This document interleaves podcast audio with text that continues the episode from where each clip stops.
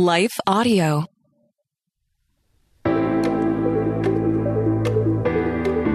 Hello and welcome to Kainos Project. I'm Dale, I am Tamara. and we're here to help you tackle ancient truths in everyday settings. Well, on the day that this episode is to be released, it is Halloween, so happy Halloween from the past to all of our listeners. And uh, last week's episode, we actually, uh, it was a re air from an episode back in 2020. We talked a little bit about Halloween and its history and how Christians should engage with it. But I wanted to uh, come back and touch on another Halloween adjacent topic this week because there's this crazy thing that happens on our website. Uh, every October, there's this one specific article on our website that starts getting a lot of traffic, kind of like the end of September and in the first weeks of October. And that article is titled, What Does the Bible Say About Ghosts? So I guess that makes sense. Like when people start putting up decorations in their yards of ghouls and ghosts and skeletons, I guess some of them get contemplative and they start wondering, uh, what do Christians think about this? Or what should Christians think about this? And then they Google it and then they happen to find us because we have good SEO on our website. Well done. And so they come to, to us to, uh, learn about what Christians should think about ghosts. But ghosts are actually like a big part of American culture. They're part of a lot of cultures, but in America, they're kind of part of our popular culture uh, in many ways. And according to one poll taken by Ipsos in 2019, 49% of Americans believe in ghosts. So that's just 1% shy of half of the people living in America believe in ghosts. And I would guess that a sizable number of them are Christians, even just nominally. But I would imagine that there are a fair bit of uh, devout Christians in there as well who believe in ghosts. And in another poll, which was conducted by Gallup, uh, they found that while less than 50% of Americans belong to a religious congregation, 74% believe in the supernatural. So, just to put that in perspective, if you are a person living in America, it's slightly more likely that you will believe in ghosts than you will believe in God, which is kind of a wild thing. So I thought we'd talk about that today. Uh, are ghosts real? And if not, how do we account for reports of paranormal activity that make up so much of the mythos of our own culture, as well as in cultures around the world? So that's what I want to talk about today, but we'll dive into it in just a moment. Hi, everyone. If you've been injured in an accident that was not your fault, listen up. We have legal professionals standing by to answer your questions for free. Call now and find out if you have a case and how much it's potentially worth. Call 800 497 4410. I'm here with spokesman John Wolf. So, John, tell everyone listening who should call right now. Well, Maria, first off, thank you for having me here. It's always nice to answer the listeners' questions. Now, as far as who should call in, anyone who's been injured in an accident and think you deserve compensation, give us a call right now. 800 497 4410. You'll find out if you have a case and how much it's potentially worth. Thanks, John. You heard it, folks. Take advantage of this opportunity and call now. 800 497 4410. Advertisement sponsored by Legal Help Center may not be available in all states. Hi, I'm Rebecca Scott. As a servant of God, wife, and mother of four, I understand the juggle of multiple roles and stages. That's why I created the Encourager podcast to help guide us through the messy middle stage of life. Join me on the Encourager as we challenge the chaos and embrace harmony. Together, we'll create practical systems to balance your roles and fulfill priorities. And we will do it while having joy and energy for both home and work life. Tune in for inspiring stories and interviews, actionable tips, and methods to do both home and work life. Because here, we believe you can do all things, just not all at once. So, as we said, it is Halloween, and Halloween is for the ghosts, man. Even our sons were uh, talking about ghosts the other day. Yes, they like to put blankets over their head and then shout out that they're a ghost. And then the other one pretends to be afraid of the ghost walking around in the room. My favorite part is that it isn't even like white blankets. No, it's just any it's like blanket a fuzzy brown find. blanket. Yeah, and they literally are running into walls. Titus has ran into the brick wall, and I mean run, like not just bumped into it. He has full on run into a brick wall, um, with his blanket over his head, being a ghost. Yeah, I mean that's pretty just, funny. It's just what he does, but it that's just a microcosm of our society. We're Right. we're cuckoo for cocoa puffs when it comes to ghosts and ghouls. that is exactly how I would have said it myself. Yes, exactly. Uh, but what does the Bible say about ghosts? Because I know that that's why you came here for the hard hitting facts. And the answer to this Bible says very little. In fact, I could only think of one instance, and it's this really bizarre story in 1 Samuel 28 that we've mentioned like several times on the podcast now, like an alarmingly large number of times on this podcast. We've mentioned it, but we've never really delved into it. And that's this account of when King Saul he goes to the witches of Endor to summon the dead spirit of the prophet Samuel. And the reason that Saul did that was that uh, Samuel had been the prophet of Israel, and he had always told Saul uh, what to do whenever it came to uh, military endeavors, because he had the anointing of God, and he could tell you, like, here's what you need to be doing in this situation. But the problem was that Saul didn't always listen to Samuel when Samuel would instruct him with God's instructions. And that's actually what ended up getting him rejected by God as Israel's king. Uh, and that's when God told David that he would be the next king. However, there was a considerable lapse of time between when God removed the anointing from Saul and gave it to David and when Saul actually died and David actually became king. And so you see in the narrative sort of the uh, moral unraveling of Saul over time. And so Saul, he would normally go to Samuel when he needed advice about the direction of his leadership, about uh, the military things that were happening. Uh, but Samuel had died at that.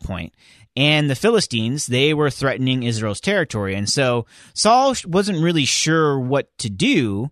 And so he went to these necromancers in this town called Endor uh, which is different than the moon of Endor in Star Wars, but uh, it's cool that they have the same name. I just like I just immediately go to like if you're saying Endor, I'm I'm thinking about the You Battle of Endor think- in Return of the Jedi.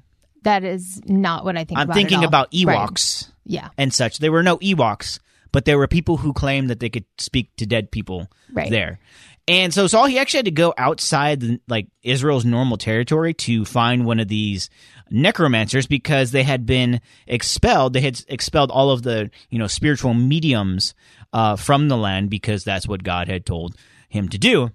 But Saul, he disguises himself and he goes into one of these witches. And what's actually kind of funny about the story is that the witch like starts talking trash on Saul, not knowing that it's him, uh, because she's mad that like uh, he's kicked out all of the mediums and he's killed some and you know all those kinds of things. And um, eventually she finds out who he is, but he's like, "No, please help me." Uh, but she summons the spirit uh, of Samuel, or, or what at least what Saul believes to be the spirit of Samuel, and it's this ghostly figure that comes forth. That's that's how it's translated as a ghostly figure. And what happens next is actually also still kind of funny because this spirit emerges, and Samuel says to Saul, "What are you bothering me for?" and Saul's like, "The Philistines are coming. We need help." And Samuel's like, well, what are you coming to me for? I already told you that you lost the anointing, and you know now the Philistines are going to come and they're going to take your lunch money from you. And there's nothing that I'm going to do that's going to help you. And then he says something that's pretty chilling. Uh, he tells Saul that you know the Philistines are going to defeat him and his army, and then he says, "Your sons are going to join me in death." And um, then he disappears. And that's eventually what happens. Saul and his sons are killed in uh, the battle, not of Endor, but in a battle against the Philistines. And that's how David comes to power and becomes Israel's new king. So, first of all, uh, what do we even make of this story? Uh, was that really Samuel? Or was it some kind of demonic presence, an angel, just some kind of aberration, sleight of hand? What was it? And what is happening in this story? I love how you always ask me the easiest questions because this is definitely one of those things that theologians are debating on in terms of what is actually happening here.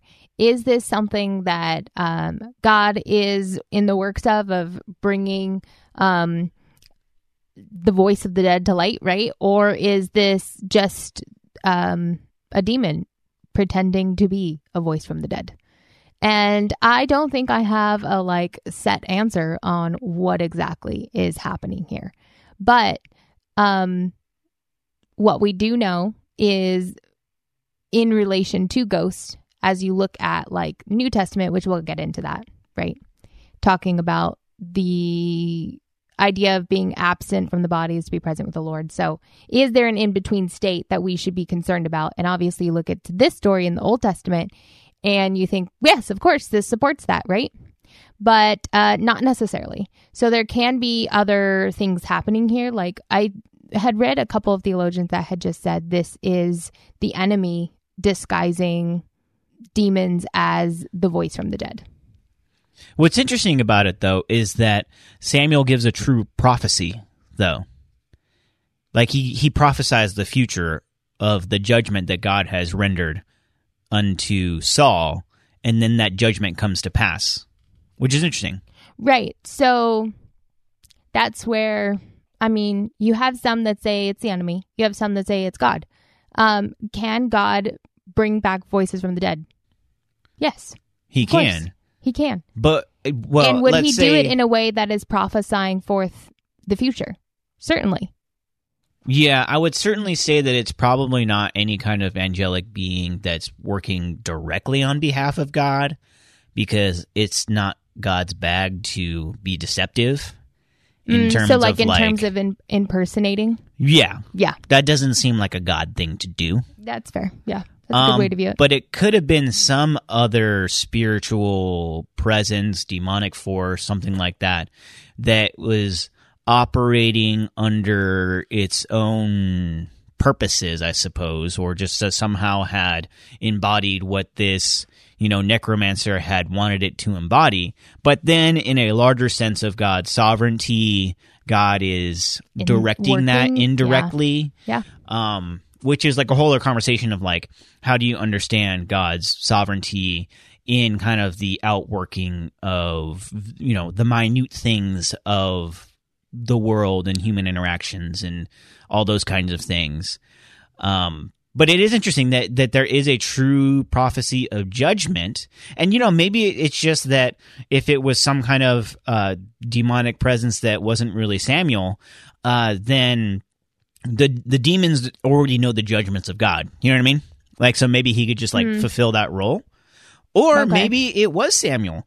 Maybe there was some sense in which um he did raise him from what the Hebrews would call Sheol or the pit or the, the realm of the dead, that there is some kind of uh, connection with um, Samuel's consciousness that is achieved here.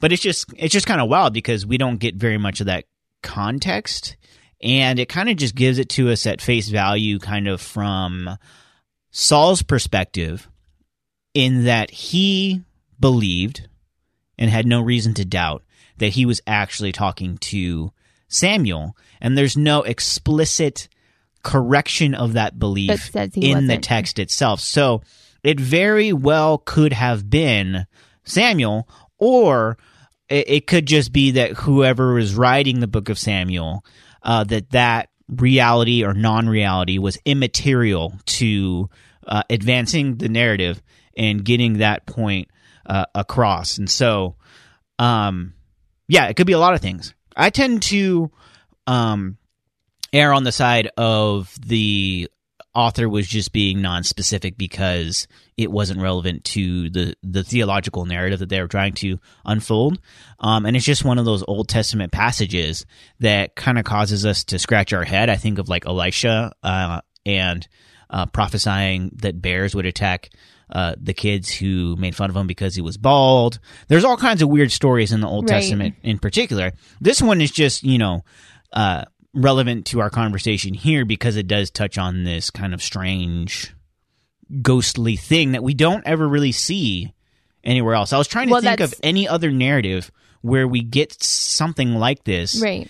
and I can't think of one. No, and that's one of the important elements to this discussion is as you look throughout scripture and try and find um, other stories or narratives or even aspects of scripture that speak on this, like we just don't have a lot. And so this particular uh, narrative within the Old Testament is not normative of what we're reading, and it doesn't give us a lot in terms of how we can like systematically lay out here is the biblical view on ghosts because we have uh, X number of stories and passages that speak to it. Yeah, and the other thing is that this is happening in the context of Saul's moral decline and in many ways his descent into madness because he was afflicted by evil spirits uh, as he had lost the anointing uh, from God. And really, it kind of shows like this accursed place that he finds himself in, that he's going to find these spiritualists that um, he had previously understood to be so dangerous and had expelled them from uh, the land where he had control. And now he's going to them for this kind of dark spiritual magic. And so there's that element of that as well that is instructive that King Saul, the, the great king of Israel, when we see him at his absolute darkest and most accursed moment, it's when he's trying to commune with a ghost. And so there, there's something in the story there that is kind of instructive for us of like how we should be oriented towards this kind of from the start. Yeah, because this is a, like you said, this is a, a dark moment for him, and it's showing that he is no longer um, walking in obedience to the Lord. It's actually an unraveling of him and his him separating himself from the Lord. So I think that moves that propels this narrative forward as he's kind of now in this realm of seeking mediums and talking to people on the other side. Yeah, yeah. Um, there are so this is the only time we see a ghost. Um, and what's notable, as we said, about this story is that this is the only time this kind of thing happens. But there are relevant passages of scripture and narratives in the New Testament in particular that I'd like to explore as it relates to this conversation. But we'll dive into that in just a moment. So, when we look at the New Testament, we don't have stories of people coming back from the dead to talk to people, or even people trying to seek that out. That's just not part of the, the New Testament narrative. But what we do see, particularly uh, in Jesus' ministry and also in the ministry of the apostles, but I think especially in Jesus' ministry, uh, what we do see are demonic spirits that are active and present in the world. And they're like out and about and doing stuff all the time. They're causing, you know, illnesses and ailments and psychological disorders, and they're just wreaking all kinds of havoc. And we don't actually know a lot about them, like their existence, you know, the metaphysics of demonology. Um, although there, there's there's a lot of rich tradition uh, in uh, Christian traditions that has sprung up around this, but a lot of it is like extra biblical, and it isn't really revealed in the New Testament that we have. We just know that they're kind of these heavenly, or you might call angelic beings. They're spiritual beings uh, that are living in rebellion to God, and they're ultimately going to be judged and damned. And uh, kind of a signal of that judgment is Jesus' own presence. And so when you go into the gospel accounts, what you see is Jesus showing his authority over uh, these demons by casting them out. And so that's kind of a theme is that you see Jesus' spiritual authority over all things, including these immaterial spirits. And, and you see that as he's casting them out, and they can't do anything without his say so. Uh, but none of them are human souls. They, they are these heavenly beings. They were created at some point. We don't know a lot about uh, kind of yeah, get as again their their metaphysics or whatever it might be. We just know that they are spiritual beings living in uh, rebellion to God. That they will be judged, and the sign of that judgment is that they are. Uh, uh, unwillingly being forced to submit to the authority of Jesus as he tells them what to do. Uh, but they're not human souls. When we're talking about human souls, um, really the long and the short of it is when you die, you're kind of out of the game when it comes to earthly affairs. Like you put it. are You're down. For you're the on the bench, you know. you're you're not an active participant. Uh, like Paul says, and you mentioned this earlier, Tamara, in 2 Corinthians uh, 5 8, it says that for Christians to be absent from the body is to be present with the Lord. And we know that there's going to be a coming resurrection when we will receive uh, new bodies uh, that are eternal and incorruptible. And the sign of Jesus' resurrection and his resurrection body are the, the first fruits of that, it says in 1 Corinthians uh, 15. So we will get new physical, incorruptible bodies.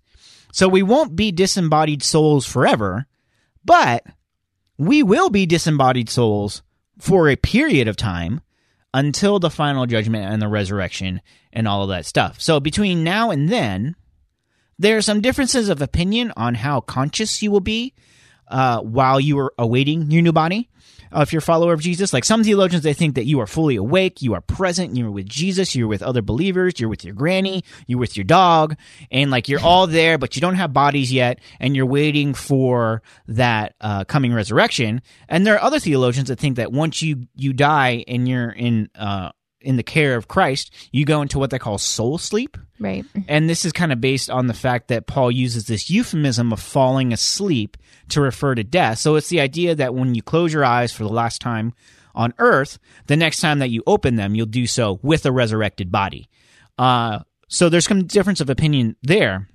But in any event, you, if you're a follower of Jesus, you are protected by Jesus. You are in the presence of Jesus, and you're kind of, you're in a different realm uh, than here. And you, whether you're awake or not, you you have very little concern for what's happening here.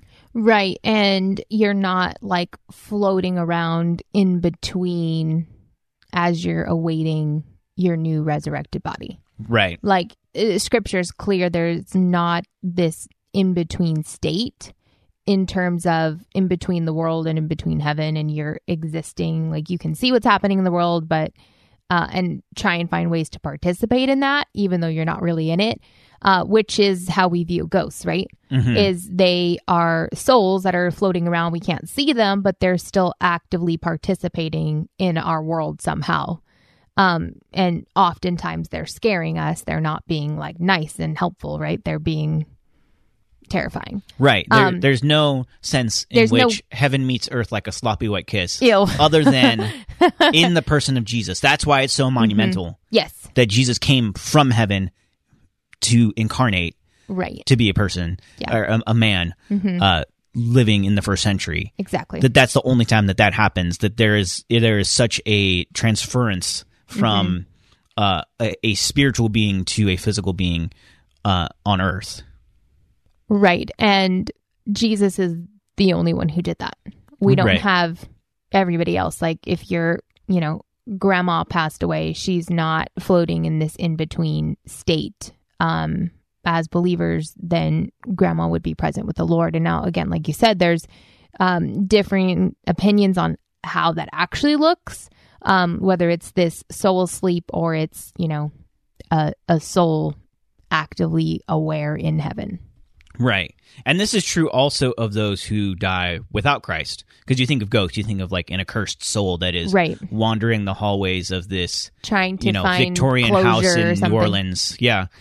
And, and so when it comes to those who die apart from a saving relationship with Christ, Jesus, in his own teaching, seemed to indicate that uh, they go to a place of conscious uh, discomfort, uh, to say the least. We see this um, perhaps most explicitly with the parable of the rich man and Lazarus. And in the story, the rich man, he's unjust. And so he, when he dies, he goes to this place of judgment and discomfort. And he tries to get uh, Abraham, like Father Abraham had many sons, uh, tried to get Abraham to talk to his friends and family and like warn about this coming judgment. But Abraham tells the rich man, you know, they have Moses and the prophets. Why don't they listen to them? And so since this is a parable, it's a little bit hard to know what to take literally uh, and how much of it to take figuratively. Um, but we, what we do know is that those who die apart from Christ also go to an intermediary place uh, upon death until the final judgment when we're all raised up and brought to account. And those who are apart from Christ, uh, they receive their full and final uh, judgment and punishment. And that's what we call hell. And um, there's a few different views on what uh, hell will look like. Um, we've talked about that in the past. We'll link to some of that in the show notes. Um, and you can, if you have questions about that, uh, we other have other resources for that as well. But the upshot of all of this, uh, for our purposes here, is that all of this points to the fact that once you're dead, you're not roaming the earth waiting to pass over to the other side. You have already passed over to the other side and you're awaiting the final judgment, whether for good or for ill. Um, but you have no access to this realm anymore. Your key card has been deactivated and you're not over here anymore. You're either here or you're there. And this is congruent with uh, going back to the Old Testament. It's it's go, it's congruent with Old Testament theology, um, which doesn't really seem to delve too much into what you might call the afterlife. Um, but they referred to the place of death as Sheol, the pit, uh, which isn't really defined super well or systematically throughout the Old Testament. But it, it, there's kind of like this sense of nothingness and just being in the realm of the dead. Uh, but again, other than that one really weird story with Samuel, uh, no one is coming back, and that's kind of the whole metaphor. Um, especially like just they're not coming back in any kind of a conscious way. Like they're dead, they're gone. That's just kind of the way uh, the Bible presents life and death. Uh, that death is final, and uh, the good news of Jesus is that only through Jesus is death not final. And so um, there isn't like this cathartic you know experience waiting to happen like we see in the movies where we set the souls free. The souls are gone and they're either with jesus or they're not. And so they're not they're not coming to talk to us. Um, but that that doesn't um, explain the fact that a lot of people not only believe in ghosts but have claimed to have experiences uh, with ghosts and the paranormal so tamara when people encounter the paranormal or the so-called paranormal we know that they aren't encountering human souls right um, but what are they encountering? So there is the Bible's clear about there being a spiritual realm. Um, in in terms of like you can't literally see it in front of you. Sure, maybe it it takes on some forms that you can tangibly see, but um, there are angels and there are demons, and they are existing, coexisting in some ways around us. Um, and so from my readings of scripture, it does seem to be clear that there are opportunities where those worlds kind of cross over. Um, but again, like you said, they're not human souls. And so uh, I think when it comes to people encountering paranormal activity, um, it could very well be uh, some kind of engagement or encounter with either angels or demons. Um, but I do think probably more often than that happening, it's um, like something we've become to believe in our minds and we start to see things. Uh, and that doesn't mean you're crazy. Like, I know I do it all the time. Like, if you already have this, um, like belief in your, in, in the way that you live that these kinds of things are existing around you, it's a whole lot easier to see them. Right. Right. And to a large extent, we've been programmed Yes. Like like literally. Like I was um cuz ghost stories are like such a huge part of our culture from like you know the Disney Channel all the way up to like horror films that you see on HBO. Like there's there's so much of this. And in fact, did you know that A&E uh the reality TV show uh, Ghost Hunters that that's still going on? Like new episodes? Yes, oh, it started gosh. in no, I didn't 2004 yeah. and has 16 seasons. They're really and is still actively making Yeah. episodes and they go around with like machinery and like special cameras and all kinds of stuff and they're trying to track the movement of ghosts and so like people genuinely believe this stuff because like the stories that we tell each other Mm-hmm. over and over and over and over again without any kind of sense of you know whether it's real or not real uh they will start to believe that they're real in some Yes. sense after a while so like to what measure are we just like really under the power of suggestion uh, as opposed to like we're encountering, you know, spiritual forces of darkness. Um, I think when the both. chair fell over in the living room in the middle of the night So- and no one touched it. Uh, I know that even it's probably in Romans what that talks about our real enemy is not one another. It's actually like the one who rules the air. It's it's Satan and his demons. So there is a real enemy out there. Um and it's easy depending on what side of, you know, what church you're tied to to either really play into that and think highly of it and think there are demons around every corner. And then if you're on a different side of, you know, your um, denomination or theological standing, you tend to err on the side that that isn't really around us and everything is just in your mind. So there is an in between those two extremes. Uh, demons and Satan are real. Like the Bible is clear about that. Angels are real. And that is who our enemy is the demons, right? Um, now, insofar as how they're actively engaging with us, I mean, I think we said this on a podcast before that if you have the the greatest enemy to Christ trying to actively attack you, then like what is happening? Uh, because he's not omnipresent, right? So he's not everywhere. He can't be uh, focusing in on everybody at one time. Right, Like, but he does have legions of friends. He certainly does. But is it just to spook you? Is that his goal? Right, just to his make you scared of the dark. just to make you afraid of the dark. Like his goal is if you are actively advancing the kingdom of God, then he's going to try and stop that as best he can. So uh, he's not just trying to lurk in the dark while you're trying to go to the bathroom at night and spook you. Um, like his his agenda is far bigger than just making people a little bit scared at night.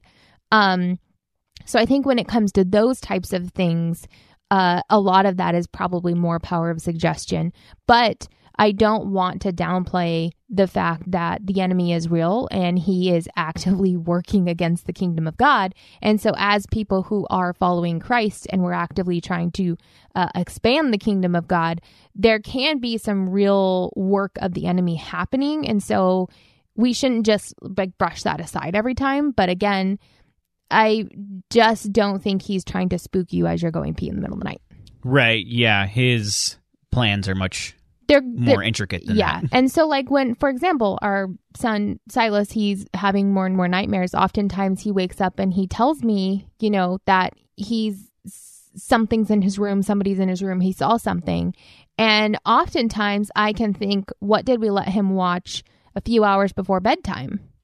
Most of the time he was I mean, watching Texas Chainsaw Massacre, I regret yeah, letting him watch that. But even just little, you know, like things on YouTube that have, you know, ghosts jumping around and just singing, and it feels like a really cute thing. But little do I know that's actively playing into his imagination and into his mind. So then when it comes to him waking up in the middle of the night, he's now seeing things. Right. And of course, they're not there because we walk into his room and there's nothing there. And uh, so, do I think in those moments a demon is attacking my child? No. I think it's the fact that, um, like you said, the power of suggestion, the power of um, what we're letting ourselves watch and view. And I'm not saying like don't let your kids watch the you know Halloween Mickey Mouse show. Like that's not what I'm saying. But just be mindful of the way that it affects your mind and for children their dreams. Yeah. So to summarize what what you said, if you're seeing ghosts, one, you're either demon afflicted, or two, you have a very active imagination. I think So- you put it in a very simple manner, but that downplays because I that's get what scared. I that's what I heard you say. No, because I get scared a lot. I'm like, what was that? Did you hear that? And because sometimes you know you can really rationalize how that happened, but sometimes I'm not sure I know how to rationalize what happened. But I also know that what I believe in Scripture is true, and there are not ghosts existing Yeah. around me trying to spook me. Right. Yeah, and I tend to if you have enough information, there's almost always uh, some kind of naturalistic explanation for what has occurred. I Uh, don't that know doesn't about that. that doesn't negate that there's also a spiritual explanation. Right. But I think sometimes those things even exist simultaneously and aren't always opposed to one another. Mm-hmm. Yeah.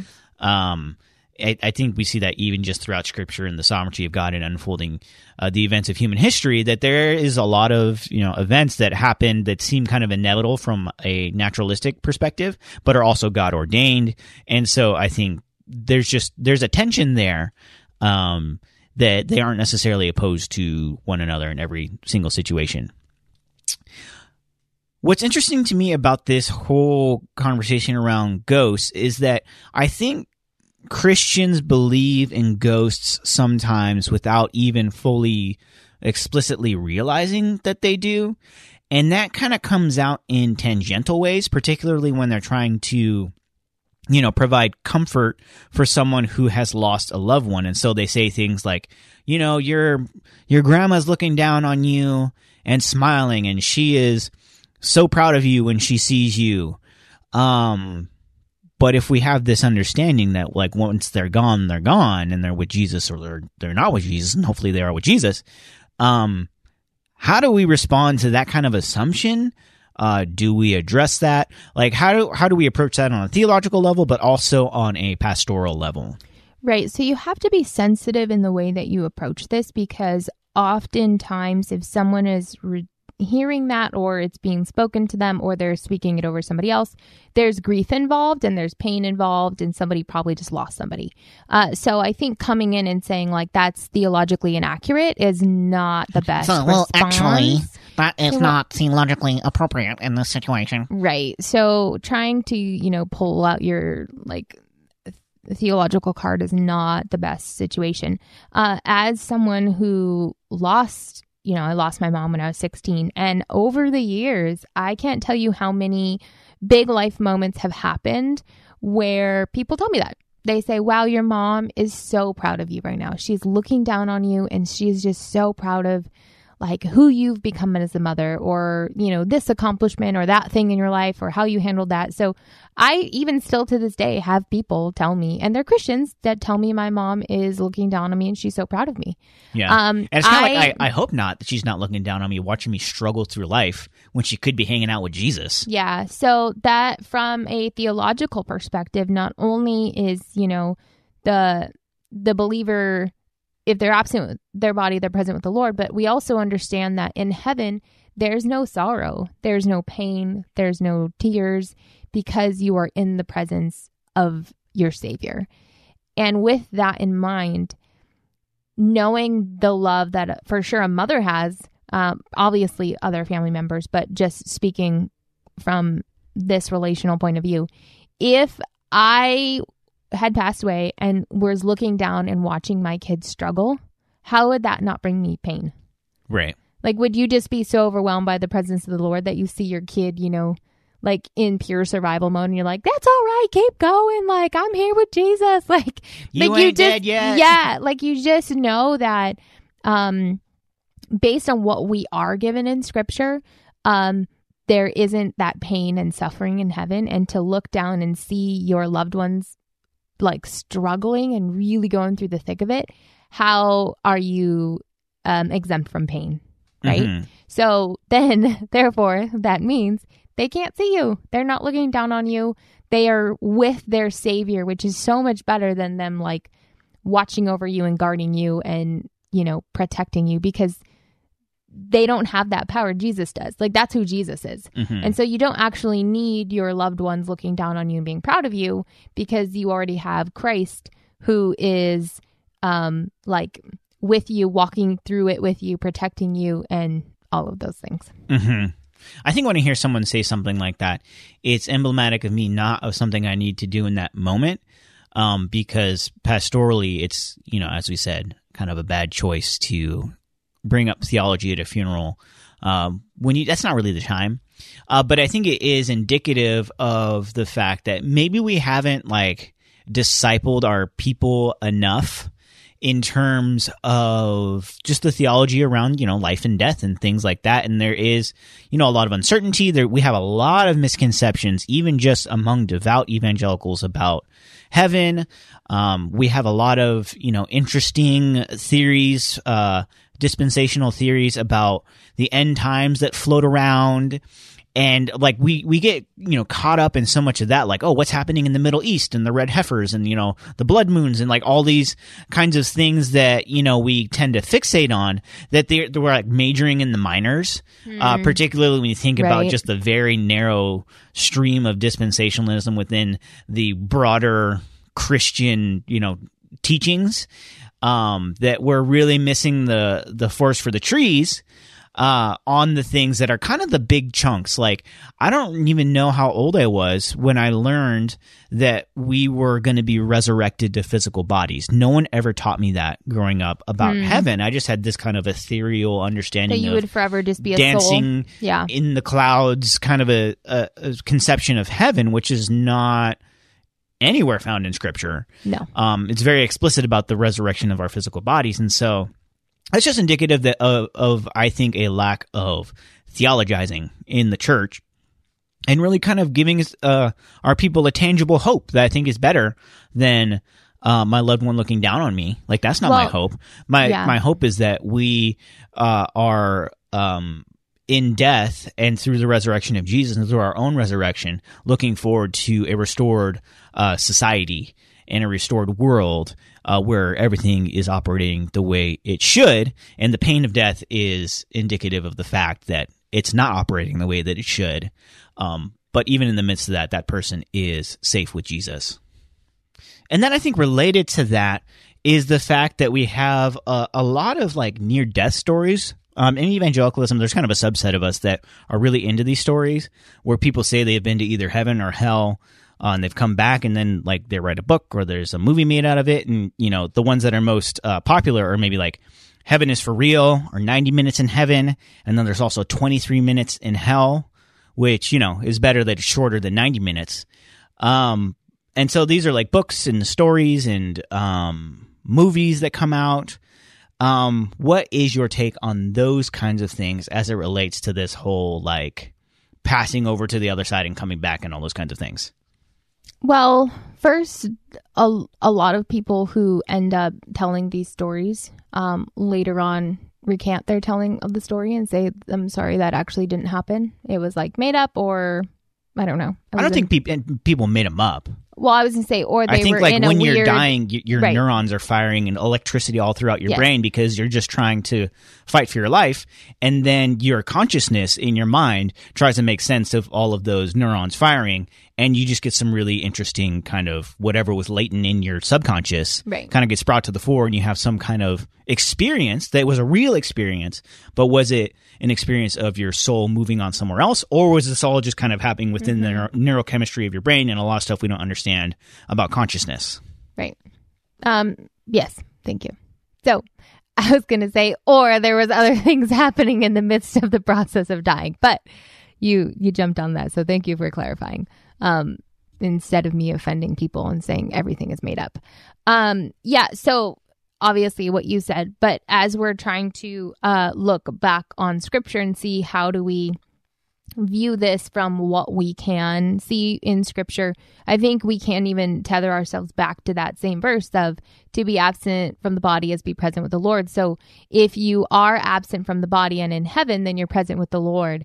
Um, and so we don't see this picture of like Jesus then sending you back into your body. Um, and so again, in the same way, there's not like this in between state. There's not an in between state in the process of dying either. And so certainly there can be other things happening, and maybe there are like some spiritual elements that are happening. Um, but to then exist within heaven for 90 minutes, and then Jesus says, Great, um, you're going back to your body now. Like that just doesn't seem true within the whole biblical narrative that we have of what heaven actually is. And the whole point of heaven is to be present with Christ.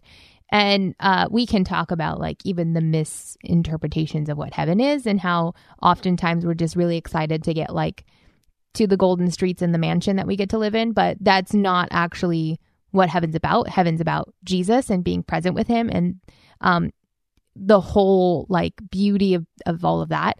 Um, yeah, and so we just don't see within scripture this understanding that you would get to experience that for a set amount of time and then you get sent back into your body. Mm-hmm. Well, I think that my problem isn't so much that that's an impossibility because if that's what God wanted to do, He could do that. Um, I think uh, where my concern is is that a lot of the times the descriptions of heaven, I think in one of the accounts, it might have been ninety minutes in heaven, um, where the kid came back and he described the Holy Spirit as kind of blue. Like that was his description of the Holy Spirit.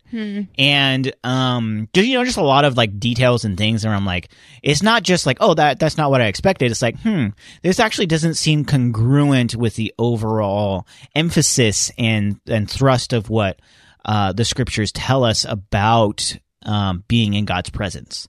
Uh w- because we do have accounts of uh, not people dying, but we have uh, prophetic visions of uh, whether it was the Apostle John, whether it was uh, Daniel, of like people being like in the presence of divine glory, and that having a very specific kind of tenor to it um, that I think is absent or incongruent with a lot of these narratives that uh, are told by these folks who said, you know, I went to heaven and came back, and here's my description of it. I'm like, hmm, are we reading the same Bible? Or did maybe you just have like a really harrowing experience where you almost died?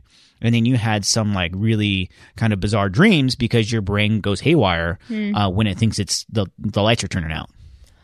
Yeah, I think that's another really important element is even as we're trying to weigh out did this really happen? Obviously then connecting um, that experience back to what we see in scripture. And anytime you have um, people in the bible seeing angels they are terrified and they fall on their face. Um, as well as when you think about jesus in his glorified body um, there's like the fear and awe related to it and not just um like I got to see Jesus and it was really cool and it was really comforting it was so encouraging like there there's more weight to that than oftentimes what we read in these stories Right, yeah.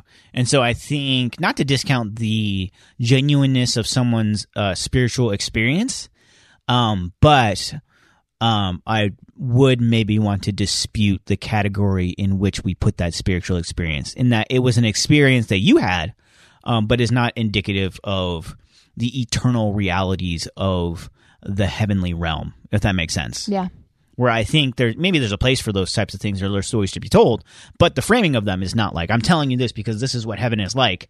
It's like I'm telling you this because I had this really a profound moment of cl- like spiritual clarity, uh, and and this is how it showed up for me, and then I want to bring that clarity back to you because Jesus is our only salvation. And I came really close to death, and my only comfort is Jesus. Right. And so, like, I think you can frame it in such a way without saying like, and in a totalizing way, and this is what heaven is like. Which I think it, you know, when it It's gets sensationalized like that, Yeah. we get some really bad interpretations and perpetuate pre-existing bad interpretations Hmm. based on poor theology of what heaven is, what it's about, what its main emphasis, emphasis is, and kind of the shape of it, and all those things. I think, yeah, we just kind of we we heap bad theology on top of bad theology um, because someone had a very real experience, and we don't want to question uh, the validity of that. right But I mean, here we are that questioning person. the validity of well, it. So but there you here go. you can hear that person and listen to them, but I there's a difference between hearing somebody's experience and publishing a book on it or watching a movie on it. Right? Like yeah. that that's a little bit different. hmm Well, when it comes to what could be referred to as the afterlife, as you've heard us talk about, uh, there's certainly a lot that we don't know. Um, uh, none of us has ever been there. Uh, none of us has ever died and come back, except for those people that wrote the books. Um, and even then, we have questions for them that are unanswerable. I mean, even when uh, Jesus rose from the dead, at least in the words that we have that are recorded in Scripture, he doesn't even spend very much time talking about like what he was up to over the weekend. Uh, like he spends most of his time talking about resurrection life and the mission to see that life birthed in people from every tribe, tongue, and nation. And so, in a certain sense, like I suppose that should probably be our focus too. Um, but that doesn't necessarily mean that it's wrong or bad to have questions. Um, I think we just need to realize that there aren't very many great answers to those questions, and that's okay too. Um, but I think ultimately, what we can take comfort in is that if you belong to Jesus, no matter what happens, it's all going to be all right. Thanks for listening to the Kainos Project podcast. Thank you also to our partners at Life Audio. Visit lifeaudio.com to find dozens of other faith centered podcasts in the network, including shows about prayer, Bible study, parenting, and more. If you enjoyed hanging out with us today, consider subscribing to the podcast and leaving a rating and review. And be sure to visit our website, kainosproject.com, for more helpful resources. Thanks again, and we'll see you next time.